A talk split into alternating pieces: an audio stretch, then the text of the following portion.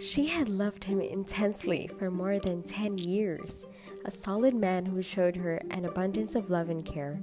He proved to be an excellent family man and father to their children.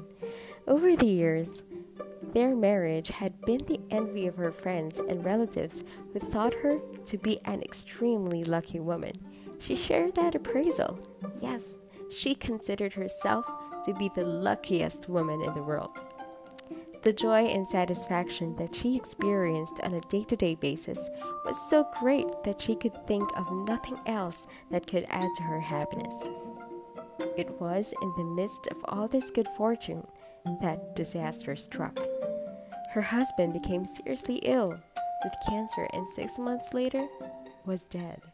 He died in the prime of life. It was a tragedy that hit her like a collapsing wall.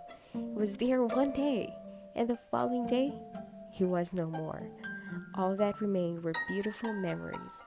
The wonderful past, though, only made her sense of loss that much greater. When you lose a small amount of money, you do not feel as bad as when your fortune is taken away from you. In the same way, the wife who has been beaten and abused and unloved is not as broken up when her, ha- her spouse dies as the woman who shares a similar experience as the wife above.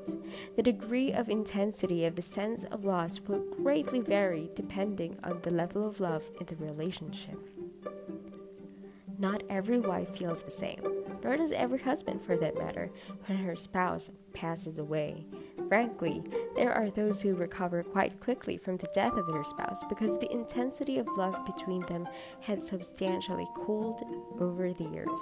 And for those who experienced conflict, stress, and heavy turmoil during their marriage, death oftentimes brings a degree of relief from the everyday tensions of a disintegrating marriage and the resultant peace and tranquility that comes over a spouse after her husband has passed away is seen as a blessing. Almost never will this be expressed openly. After all, what a terrible thing to say about a man, especially a dead man. However, in the silence and the secrecy of her heart, she can and does admit to herself. Perhaps she also confides her true feelings to a rare confidante I remember a woman who began going out on dates less than 90 days after she buried her husband. She was not an evil woman. In fact, I have known her to be of sound character. Throughout her married life, she remained completely faithful to him. That is more than can be said about him. He had done a lot of philandering, and she had caught him a number of times. Somehow she stuck it out with him. However, when he died, there was no sign of deep grief. Sadness? Yes. Intense grieving? No. I believe it was because her love for him had died long before death came for him. She had grieved over her dying relationship long before his passing away. Consequently, there were precious few tears left for her to shed when he died.